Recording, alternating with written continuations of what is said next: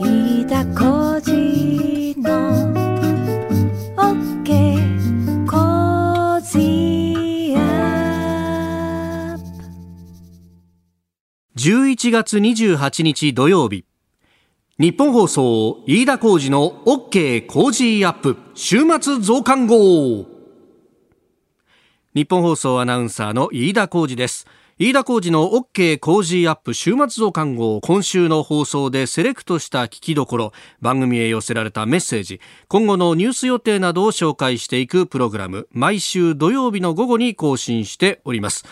えー、今回はですね私田が増刊号をお送りいたします。というのも今週というかこの1週間は新行一華アナウンサーがお休みでありました。まあ遅い遅い夏休みを取ったという形でまあそこをですね、えー、毎日日替わりの日本放送のアナウンサー陣でまあ埋めてもらったという感じになりました、えー、聞き逃したという方はラジコのタイムフリーでも聞いてみてください、えー、月曜日は新行アナウンサーの1年先輩にあたるのかな、えー、東島エリアナウンサー、えー、火曜日は入社2年目前島香音アナウンサー。水曜日も同じく2年目の熊谷美穂アナウンサー。で木曜日、えー、私の先輩であります広田美幸アナウンサー。そして金曜日は、えー、私にですね15年ぶりにというか初めてできた男性の後輩アナウンサー、えー、新人の内田祐樹アナウンサーでありました。まあ、ということでですね、まあ、あの、東島さんと広田さんに関してはもうですね、安心してという感じで、えー、やったというのが、まあ、正直なところではあるんですが、ただね、やっぱあの、2年目の前島熊谷亮アナウンサー。実は、あの、1年目にも、新業アナウンサーがお休みの時に手伝ってもらったんですが、その時と比べると、やっぱり1年間でものすごく成長したなっていうのが、やっぱこれはあの、場数ってものを踏むと、人間ってのは慣れるんだなっていうのをすごく感じましたね。で、特にあの、朝の番組をやってると、まあ、ちょいちょいですね、電車が遅れたりだとか、あるいは気象に関する情報が入ってきたりだとか、まあ、要するに、いや、あの、段取りにはないイレギュラーな原稿が突っ込みっていうんですけど、入ってきて、で、それをこう、なんとかね、えー、流れに合わせて読まなきゃなんないと。いうのがあるんですが、まあ、こういうのですね、やっぱこう、新人とかあんまり慣れないと、どうしてもちょっとギクシャクしちゃったりなんかするわけなんですよ。で、まあ、実際私も本当にギクシャクしてばっかりだったんですが、いや、意外とね、うまいことこなしてくれて、で、あの、自然と、こう、電車の遅れが入ってきましたとか、やってくれる感じがですね、非常に頼もしいなと。まあ、あんまこういうこと言うと、上から目線だっていうふうに言われるかもしれないんですが、ちょっとね、やっぱ私、あの、この入社2年目の子たちとか、あるいは内田アナウンサーもそうですけど、研修で本当入ってきた当時の、から見てたところがあるんで、いやー、本当みんなよくできてねってね、なんかあの、久しぶりに会った親戚のおじさんみたいな感じでね、大きくなったね、かのんちゃんも、みおちゃんもね、みたいな、えー、感じの、心境になりました。で、あの収録してますのはこれ金曜日前日ですんで、えー、まさにですね、内田アナウンサーと今本番が終わった直後ぐらいの感じなんですが、いや、これはまたどうして、緊張してる感じはもちろんあったんですよ。やっぱね、あのニュースなんか読んでて、あの、ニュースはスラスラ読むんですね。だから、おお、こいつやるじゃないかっていう感じなんですけど、ニュースの1本目が終わって2本目に行くところとかっていうのが、ちょこっとこう間が空くわけですね。で、そういうところで、こう、息遣いを見てると、結構、浅い息をしてるなっていう感じがこう聞こえてきてあああ一発に緊張してんじゃないかと頑張れというねえー、本当に親戚のおじさんだなっていう感じなんですが。でもね、やっぱ、あの、うまいことやってくれるというか、やっぱ器用だな、みんな。私があの、新人なんかの時と比べるとですね、やっぱあの、それなりに洗練された形で社会に出てくんだなっていうのがこう、よくわかるという感じでしたけれども。あの、詳しいことはぜひ、あの、ラジコタイムフリーで聞いて、えー、見ていただければと。そして、えー、新人2年目の若いアナウンサーたち、ぜひ皆さん、応援してあげてください。名前を覚えてあげてくれるだけでも、もう今後ですね、えー、日本を背負って立つ子たちばかりなんで、一つよろしくお願いいたします。さあ、そして、えー、今週1週間のニュースの方の振り返りであります。まあ、今週もですね、様々なニュースがありましたが、海外からはバイデン次期政権の閣僚候補が続々と発表されたということがありました。えー、国務長官にブリンケン氏であったりとかですね、えー、様々紹介がありました。えー、そしてアメリカ連邦政府はこのバイデン氏への政権移行の業務を認めるという通知が出されております。で、また、そういうこう政権移行の流れがなんとなく見えてきたということもあるので、えー、株式相場も、まあ、これでね、えー、不透明感があると下がるんですが、まあ、何か方向性が見えるということだと株は買われるという傾向があります、えー、ニューヨークの株式市場は終値で3万ドルを超えてきたという史上最高値更新ということがありました。えー、さらに中国の王毅外相兼国務委員が、日本に来ました。来日をして、えー、外務大臣との会談、その後の記者発表。さらに官房長官や総理とも会談をしております。まあここはいろいろありました。えー、そして、えー、GoTo トラベル、えー、札幌市大阪市一時対象外とすることが決定ということがありました、えー、そして衆参両院では予算委員会の集中審議が25日水曜日に行われております、えー、また東京都では飲食店など28日から、えー、今日からですね、えー、時短営業の要請とお酒を出すようなお店であったりとかは、えー、夜10時までの営業にしてくださいと。で、えー、協力したあお店には40万円を支給するよというようなことが出てきております。まあ、こういったざっと流れ、今週お付き合いいただいたコメンテーターは、えー、23日月曜日が東海大学教授の末延義正さん、まあ、テレビ朝日でね、政治部長なども歴任されたという方であります。そして24日火曜日、ジャーナリスト有本香里さん、25日水曜日、内閣官房参与で数量政策学者高橋洋一さん、えー、26日木曜日、ジャーナリスト鈴木哲夫さん、そして27日金曜日は番組初登場でした、えー、前統合幕僚長の川野勝利さんにお越しいただきましたいや川野さんもですねやっぱもともと2019年の4月1日までは、えーもう自衛隊の制服組のトップ、えー、現場の一番偉い人という統合幕僚長をされていました。まあもともとはあの海上自衛官でいらっしゃったということで、えー統合幕僚長たる解消というのが、えー、最終的なあ階級であったと、えー、これがどのぐらい偉いかというとですねもうあの旧軍で例えるとものすごく偉いわけですね。海将というのはですね要するに海軍大将であったということであります。で統合幕僚長というのはその現場のトップでありますから旧軍でいうと海軍の一番偉い人というのは海軍のあの軍令部総長というのがいたんですけどこれはあのいわば海上幕僚長であって東幕長はさらにその上と。もうこれはですね大本営の総長というレベルですんでまああのとんでもなく偉いわけですね。もうあの昔だったら金モールがいっぱいつくような制服で写真に写るというような、まあ、とんでもなく偉い人なんですけどやっぱとんでもなく偉い人っていうのはとんでもなく腰が低いというですね。やっぱあのこう番組の前後で打ち合わせたりとか雑談をしたりとかあるいはあの番組中もですね、えー、録音番組が流れてる間とかでお話しさせていただくといやー分かりやすくそして、えー、物腰柔らかくお話ししてくれるなとただし、えー、そんな川野さんの46年にわたる海上自衛官人生の中でも最も緊迫したのは2017年だったと。これあの私この朝の工事アップが始まる前のですね夕方の番組を担当していてここもニュース番組だったんですけどあの当時というのは世の中全体の雰囲気が非常にピリついていてこう北朝鮮からどんどんミサイルが撃たれてくるという中でえでさらにアメリカ軍が空母をどんどん派遣してきていると。これは本当に巣は何かあるんじゃないかというような時期だった、えー、その辺の話もですね結構緊迫したあの当時の話というのを川野さんあの放送でも喋ってくださっていますんでぜひあのポッドキャストですとかラジコタイムフリーあるいは YouTube でもやってますんで一度聞いてみていただければと思います。さあ、そして今週は私だ増刊号を担当してますんで、まあ私なりもニュース振り返って、えー、お送りしていこうと。あの、今週は、まあ確かにあのね、予算委員会だとか、あるいは外務大臣の王毅外相との日中の外相会談、その後の記者発表。まあこれについてはですね、各コメンテーターの方も怒ってましたし、私も6時台でどういうことだという感じで、えー、お話をしたりもしましたけど、えー、王毅さんが尖閣の領有権等々について、まあこれは中国側の主張、えー、えールール述べたというところで、その横で、えー、茂木外務大臣が反論もしなかったというのは、これどうなんだと。やっぱそういう世論も巻き起こったところを見たのか、翌日には外務報道官が、えー、いや、会談ではちゃんと申し入れたんですっていうような話が出てきたりとか、あるいは、あ総理が直接尖閣についても言及を岸に対して、したとか、えー、様々これ火消しに回ったというところですが、えー、週末にかけては自民党の外交部会と外交調査会の合同会議でもこの話が、まあ、かなり紛糾したと、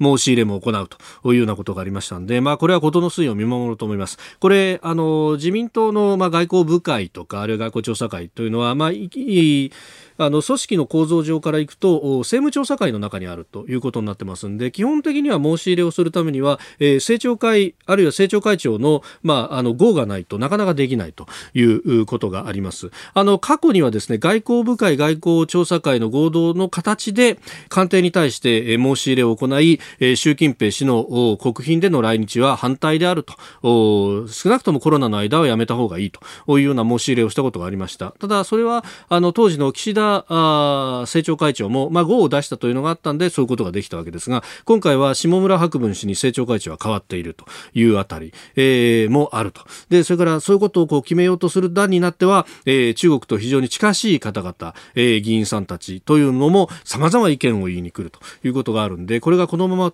通るのかどうかっていうのは今後も含めて、えー、私も注目していきたいところだというふうに思います。えー、それからあの今週はですね取材もいろいろ言っておりまして来月にまたね詳しくご紹介をしようと思いますけれども、えー、自衛隊の対特殊武器衛生隊というところを取材してまいりました。ここはあの新型コロナ対応でも最前線であのダイヤモンド・プリンセス号の中にも入ってですね PCR 検査の検体採取の活動なども、え、行ったという部隊であります。詳しいことはね、えー、そしてどういうこうことをやっていてどういうこう苦労があったのかというあたりもまた番組の中で、えー、時間をきちんととってご紹介をしていきたいと思いますが。まあ大変なことですよ。やっぱり未知のね、えー、ウイルスのその最前線に突入していく覚悟であったりとか、あるいはそこで、えー、体を壊さない、感染しないためにどういうことをすべきであるのかというあたり。まあ、あの、私も実際に例の個人防護具というですね、タイベックスーツであるとか N95 のマスクであるとかですね、えー、全部つけさせていただきましたがまあこれは大変です。えー、そのあたりもぜひ、えー、ご期待いただければと思います、えー、そして、えー、今日28日土曜日は、えー、航空関越式がありましてえー、私これも取材をしてこようと。おめえ趣味で言ってんだけじゃねえかっていうようなツッコミもあるかもしれませんけれども、えー、その辺もまた番組の中で、えー、いろいろとご報告をしていければと思いますんで今後もぜひ、えー、お聞きいただければと思います。でまたあの個人ではありますがポッドキャストですねザ・デイリーニュースという、えー、ことも夕方に、えー、これニュースの、まあ、報告というか解説のポッドキャストもやってますんでこちらもよかったら合わせて、えー、お聞きいただければというふうに思います、えー、そしてですね皆さんこれあのまた近くなったらいろいろとご案内をすると思いますけれども来月はですね2ヶ月に一度の大切な大切な習慣がやってまいります。えー、12月14日からの1週間は、いわゆるスペシャルウィークというものでありまして、まあ、ここはですね、あの、ポッドキャストでお聞きの方もですね、ぜひ、えー、日本放送の朝、平日の朝6時から8時まで、平日の朝6時から8時までを聞いたのと全く同じと。いうことでありますんで、もし何がしかのお調べのですね、URL だとか、お誘いだとかが届いてらっしゃる場合は、ポッドキャストを例えば夕方夜に聞いていたとしても、記入するところはそうです。分かってますか？その聞いた時間を、あ、俺は夜に聞いたんだよ。じゃないですよ。朝6時から8時までを聞いたんだということをですね、えー、きちんとお行動としてアピールしていただければと思います。え、えー、ルル説明はですね、その習慣のたびにありますけれども、一応念のための予告をしておきました。一つ。12月の14日でございます。14日からの1週間。14、15、16、17、18。よろしく、よろしくお願いいたします。と、えー、いうことで、この後はですね、これからの1週間のニュース予定、それから番組ニュースに関してのメッセージ、ご意見もご紹介いたします。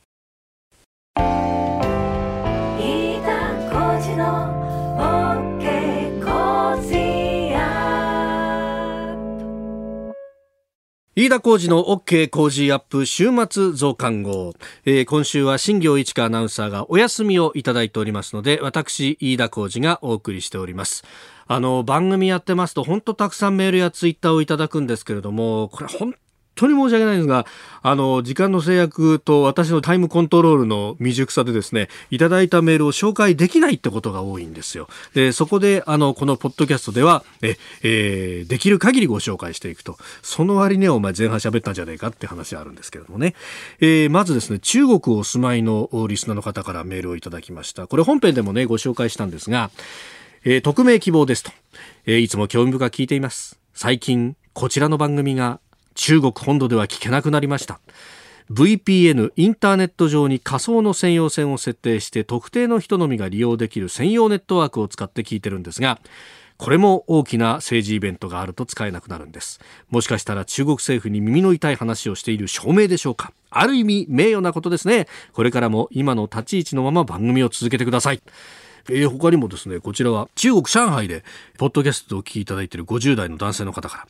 ポッドキャストで新着情報は受信できるんですが、ダウンロードができなくなってます。私はすでに6年近く赴任してますんで、すぐ状況を理解し、VPN を経由する方法で中国のグレートファイアウォールを回避して何度も接続し直すなど、えー、手間がかかるようにはなりましたが、今は何とか聞くことができています。中国共産党からブロックされるということは、正しい情報発信されていることの裏返しです。中国共産党からそのお墨付きを得たわけですよね。おめでとうございます。これからも毎日聞くことを楽しみにしておりますといただきました。ありがとうございます。えいろいろと用語が混じっておりましたが、まず、えー、グレートファイアウォール。これあの、ネット版の万里の長城なんて言われ方もしますけれども、要するにですね、ものすごい検閲であります。あの、中国にとって都合の悪いことが話されていたり、あるいは、あの、放送されて、えー、放映されていたりなんかすると、それをですね、インターネット上だと、まず接続できないようにする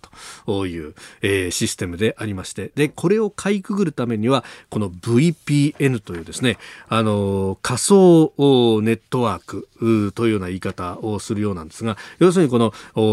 グレートファイアウォールを何とかしてかいくぐる方法っていうのがインターネット上にあるようなんですね。で、それを使って、あるいは今それに自動的につなげてくれるアプリみたいなものもあるそうなんで、そういうアプリを使って接続をするということをですね、皆さん試みてくださっていると。ね、えー、どうもありがとうございます。そこまでして聞いていただいてありがとうございます。というですね、まあこれあの、木曜日に、え、番組のオープニングのところで、え、メールも使いながらちょっとお話をしたんですが、いや、私どもとしては何かこう都合の悪いことは、えー、毛頭申してるつもりはなくて、えー、基本的にファクトをベースにしてお話をしてるだけなんですけれども、それで都合が悪いということであるんならば、それは、えー、我々がどうのというよりは、中国共産党さんのですね、やり方そのものが都合が悪い。むしろ、世界平和だとか、あるいは国際法上都合が悪いことをやっているっていうだけなんじゃないかというふうに思うんですけれども、こんなことを話してるとまたこのポッドキャストも聞けなくなっちゃうのかもしれないんですけれどもね。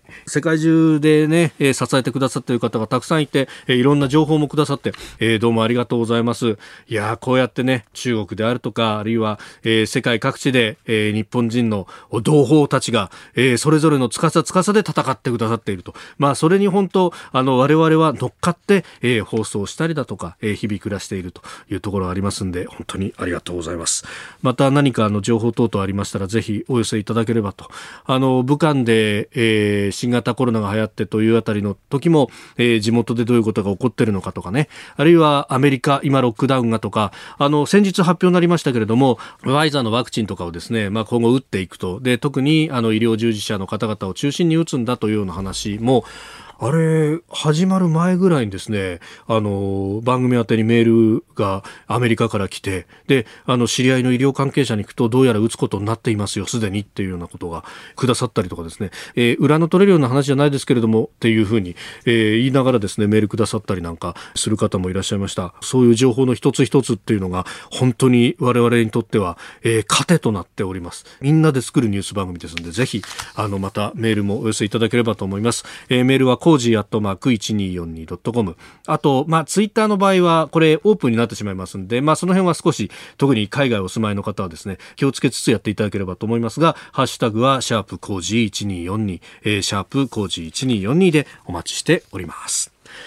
えー、そしてこちらはフランスパン男爵さんからいただきました。週末増刊号宛てに、えー、3つの楽しみというテーマで、えー、いただいたんですが新宿区30代の男性の方です、えー、新業アナ宛てにいただいたんですが横取りしました。3つの楽しみ。1つ目は金曜日の三宅邦彦さんのスクープアップ評論です。最近はひねったものが少ないせいか三宅さんの評論も優しくなりがちですがここは飯田さんまた癖の強いのを一発ぶちかましてほしいです。そうですか。ありがとうございます。こう言っていただけると非常に励みになります。いや実はねやっぱこれ特にポッドキャストで聞いてらっしゃる方ってイヤホンで聞くことが多いんでいきなりこうドカーンとやるとですねうるせえと。俺の鼓膜を破裂させる気かとあ結構あの、あの、本気のこうクレームもあったりなんかしたんで、私自身もちょっとね、あの、ひよってたところがあるんですが、わかりました。ちょっと、来週宮城さんいらっしゃいますんで、ね、えー、そこはちょっとご期待いただければと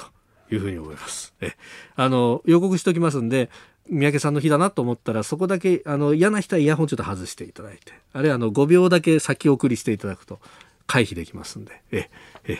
そうですね。先に言えばいいんだな。だから、あの、これから行きますよと。あ確かに。で、あの、嫌な人はイヤホン外してくださいね。つかまーみたいな感じで。今驚いたでしょ。えー、ね、えー、やっていこうと思いますので、ありがとうございます。えー、そうだ、3つの楽しみ、まだ1つ目しか言ってませんでした。2つ目は、ラジオリビングで食べ物が出てきた時の新行さんの食レポです。えー、とても美味しそうな様子が伝わってきて、購買意欲をとてもそそられますと。ええー、いただきました。ラジオリビング。あの、これね、えー、放送で、えー、日本放送を聞いてらっしゃる方には、あの、ラジオリビングというですね、ラジオを使った通販のコーナーというのがあるんですけれども、あの、ここはラジコのタイムフリーなら聞くことができますんで、よかったらぜひ聞いていただければと思います。あのまあ、今週はね、一週間、えー、日替わりでアナウンサーの方々にお手伝いいただきましたけども、いつもだと新業アナウンサーがですね、えー、食品を紹介するときは必ず食べると。これがね、確かにうまそうに食うんですよ。で、放送やってると、だいたい6時半前ぐらいにそのコーナーがやってくるんで、腹減るんですよね。ええー、で、まあ、飯田さんは和漬けですよね、というふうに書いて、えー、くださってますけれども、実はですね、私分も来てるんですよ。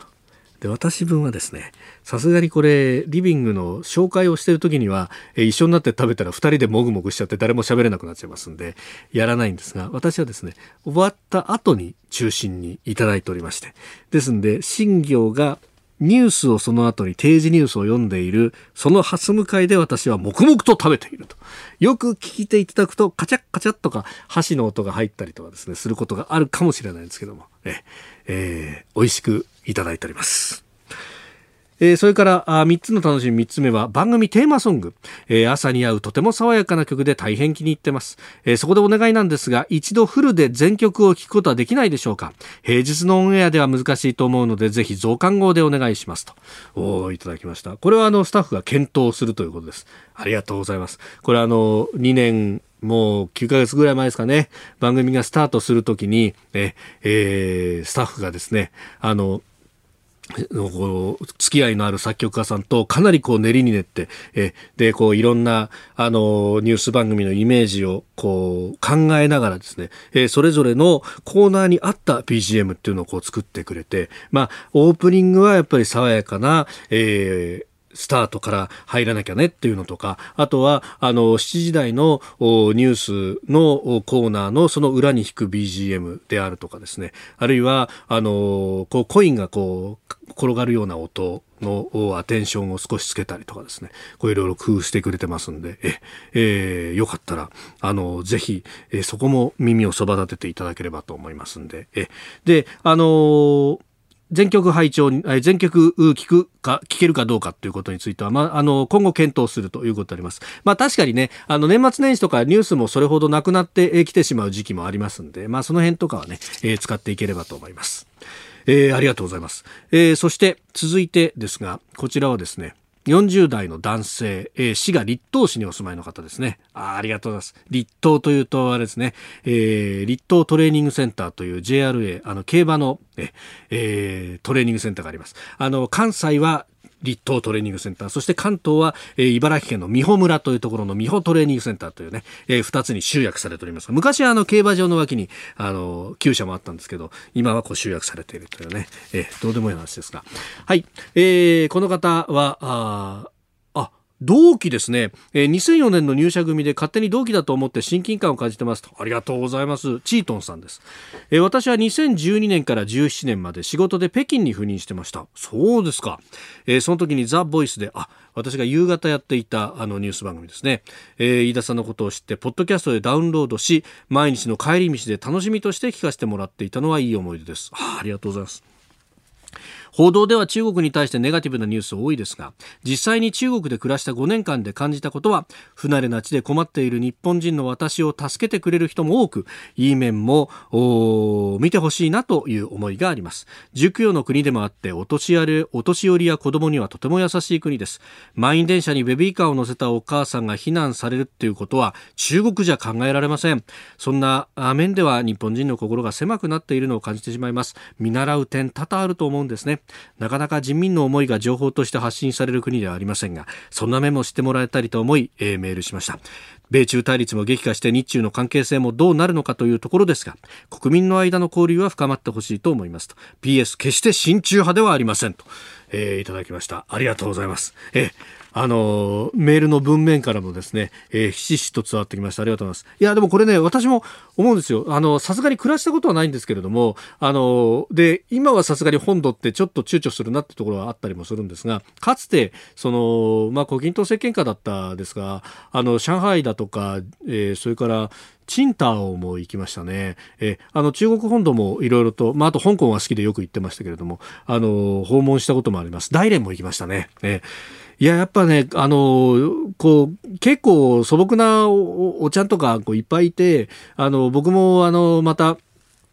観光客向けの綺麗なこうレストランとかよりは地元の店行って食いたいなと思ってですね、まああの本当汚いこううなぎの寝床みたいなですね、あの飯屋に行ってで何注文しようかなって迷ってると、おお前何が食いたいんだみたいな話で、あじゃあちょっとあいつが食ってるあのチャーハンが食いたいとか言ったら、あ言ったっていうかあの指さしただけなんですけど、そしたらじあの普通に注文してくれて、であの最後支払い俺がやっといたからって、いやさまずいよまずいよみたいなですね。あの、結構、こう、優しい人多いなっていう感じと、確かに儒教の国であって、そのお年寄りとか、あと、なんか結構ね、レディファーストなところとかっていうのは、ああ、日本にはない習慣だよなっていうのは、確かに、え、むしろ若い私が座ってると、おめえはなんで座ってるんだっていうね、見られたりなんかするぐらいだったり、ええしましたね。結構こう、いろいろ、あの、助けてもらったところは多かったですね。あの路線バス使って目的地まで行こうとして、そしたらあのどうしたらいいか分かんないって言ったら、あの、車掌さんが乗ってるバスで、で、あの、ここに行きたいんだって言ったら、じゃあここで降りろって言われて、で、あの、バス停で降りたら、で、今度はなんか、あの、一緒にバスに降りて、バス降りてきた人になんかその車掌さんが頼んでくれたらしくて、お前ちょっとついてこい、こっちだって言って、あの、一緒に目的地まで連れてってくれたりとかですね。まあそういうなんか善意の輪みたいなものは、あ、確かに、あの、中国の人たちも同じ人間でもあるし、というようなところはね、交流がありました。あの、まあね、あの、上位形みたいな感じで、えー、あの、動いてしまうところであるとか、その中国共産党そのもののやり方っていうのは、えー、私は、えー、かなり異論のある部分というのは多いんですけれども、そう、一方でね、やっぱその辺っていうのは、まあ、分けて考えたいよなと、分けて考えたい反面、分けて考えられないと、行動としては彼らも上からこう見られていると、なかなかそういうことができないというね、えー、えー、ジレンマの部分ももちろんあるんですけれども、えー、いや、メールありがとうございます。あの、久しぶりに懐かしく思い出しました。いつかね、本当あの、体制が変わるのか、あるいは指導者が変わることによって、ええー、自由に旅行ができるというようなとこが来るといいなと思います。ね。えー、香港も好きでよく行ってたんでね、また行きたいんですけれども、さっきのメールでやっぱ VPN 使わないと聞けないようになってるってことはやっぱりどうなのかなちゃんと取材ビザ取っていかないと非常に怒られそうな感じありますよね。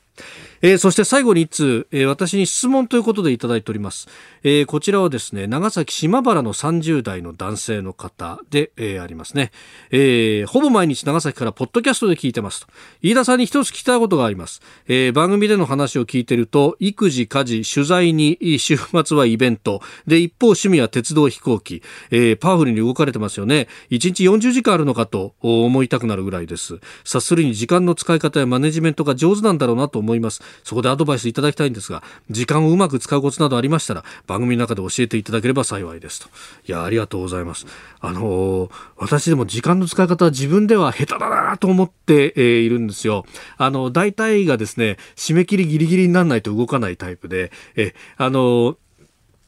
あの、大体あの、毎週火曜日に、えー、夕刊富士も原稿書かせていただいてるんですが、これ、本当あの、締め切りが金曜日のですね、昼ぐらいなんですけど、え、えー、今もですね、この増刊号を取っている金曜日の9時15分の段階で、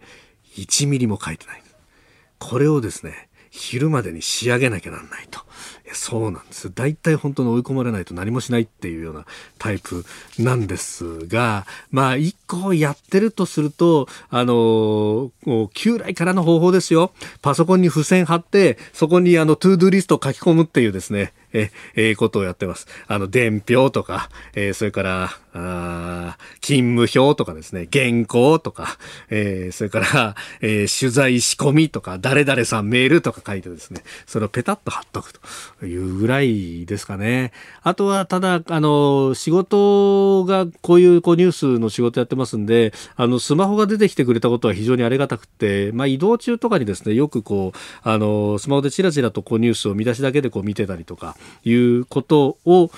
しているぐらいですかね。まあ、あのー、あとは趣味に関しては、週末にですね、ぼーっと、え、えー、YouTube とかで、あのー、旅の趣味にしている人のですね、えー、番組というか、YouTube を見るっていうのはね、えー、で、それを見ながら、こう、ビールを飲むとか、ウイスキーを飲むっていうのがもう至福の時でね、えー、あ、こういう話も別に増刊号だったらしてもいいわけですよね。あのね、私、あの、いくつかおすすめのこう YouTuber がいるんですが、あの、結構ね、海外の人が多いんですよ。で、海外の人で一人、ラグジュアリートラベルエキスパートってやつがいたですね。あ、見てる、あ、スタッフでも見てる人がいましたね。これですね、あの、最近またね、機材を変えて 4K にしたらより綺麗になったんですけど、こう、あの、YouTuber の人って、はい、どうもなんとかです。今日もこんなところに来ましたみたいな、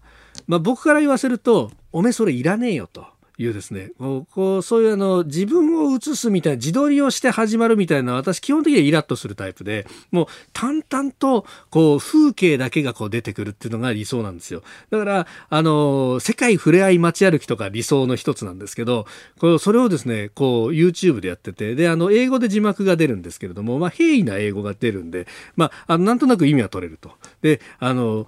とにかくこう風景をですねでしかもあの乱暴なカメラワークはせずにじっくりとこう映し出していくっていうのをですね、やってくれると。で、海外のホテルだとか、あるいは航空会社の、まあ、あの、ビジネスクラス乗ったりなんかするのをですね、こう見てるといいなーっていう。で、それのあの、こう、鉄道旅行バージョンの人もいてですね、えー、ドク・オースティンっていう、こう、また、えー、人がいるんですけど、これもですね、最近はあの、あれ、えー、シベリア鉄道横断をですね、こうずっとこう、何十日にもわたって、え流していたりとかですね、えー、最近はなんかあのポーランドとかあっちのこう中央の方に行ってこんな電車乗ってきましたみたいなのやってるんですがこれをまた自分を映すことを一切しないというですね、えー、素晴らしい、えー、それからもう一人ですね。これはあの自分も映すんだけれども非常にあの控えめにこう映してるっていうんで、サムチュイっていう人がいるんですね。えー、この人はあの、あの、おそらくはもともと中国の人なんですが、基本英語でこうやる人で、で、この人ものすごくこう航空機好きでですね航空機の細かいところまでこう映し出しながら、えー、やってくれるという人で実はこのサムチューには僕一度会ったことがあるんですよ。えー、あの全日空のですねあのオール2階建ての A380 とフライングホヌーってやつなんですがこれの報道公開をした時に、えー、サムチューも取材に来ててうわサムチューだって言って、で、たす、しかもそ、たまたまサムチュイがですね、そのあの、全部取材し終わった後に、こう飛行機が置いてあるのが格納庫のところで、そこからあのターミナルビルまで帰るのにですね、その穴がしつらえたバスに乗って帰ったんですが、僕がバスに乗ってずっとこう出発を待っていたら、サムチュイが僕の真後ろに座ったんですよ。で、なので、えー、サムチュイさん僕ファンなんですって言って名刺交換させてもらったっていう、これが、あの、僕の中の名刺じゃんけんでは非常にこう高い位置にいるっていうですね。ね。あの、誰も共感しないと思いますけれども、えー、サムが SAM で、えー、注意がですね、CHUI なんですが、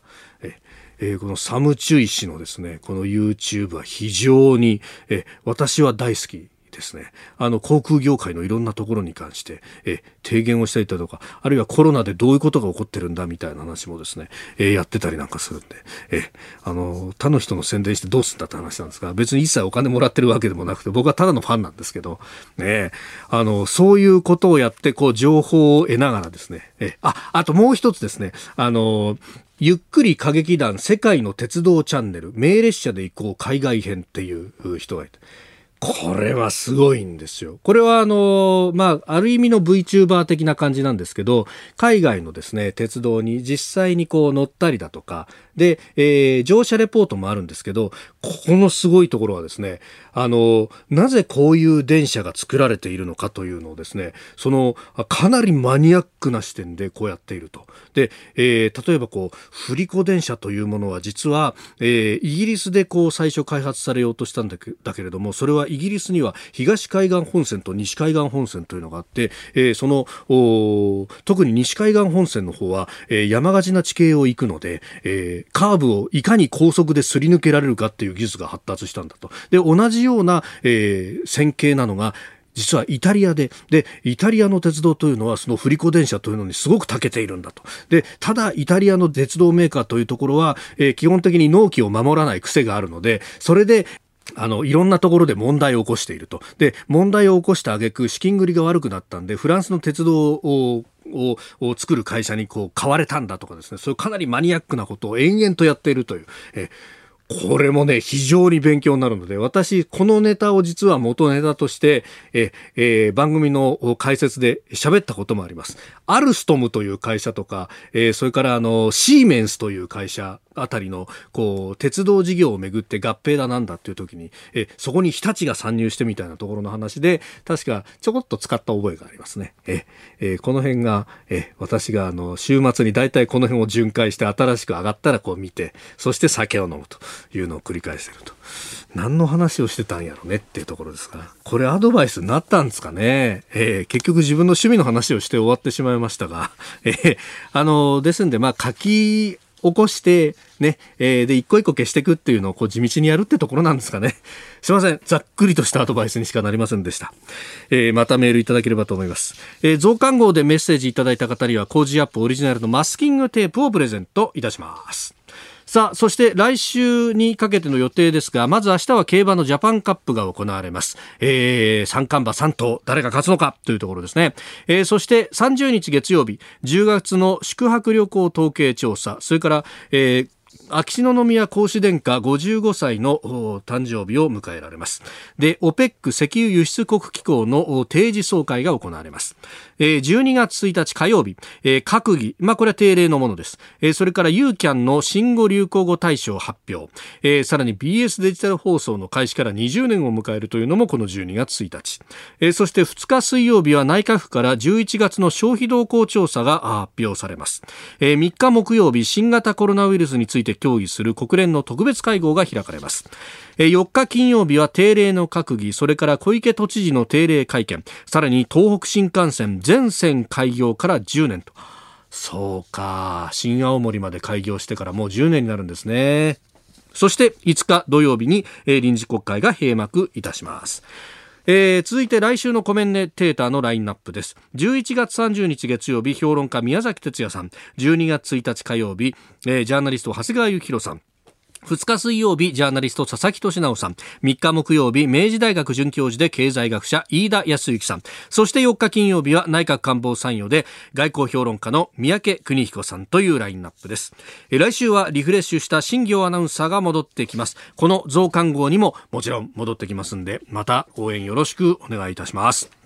あなたと一緒に作るニュース番組日本放送飯田浩司の OK 工事アップご愛聴いつもありがとうございますえ平日月曜から金曜の朝6時から8時までの生放送です、え FM、AM の放送はもちろんラジコタイムフリーだとかラジコでもお楽しみください。飯田浩司の OK 工事アップ週末増刊号ここまでのお相手日本放送飯田浩司でした。飯田浩司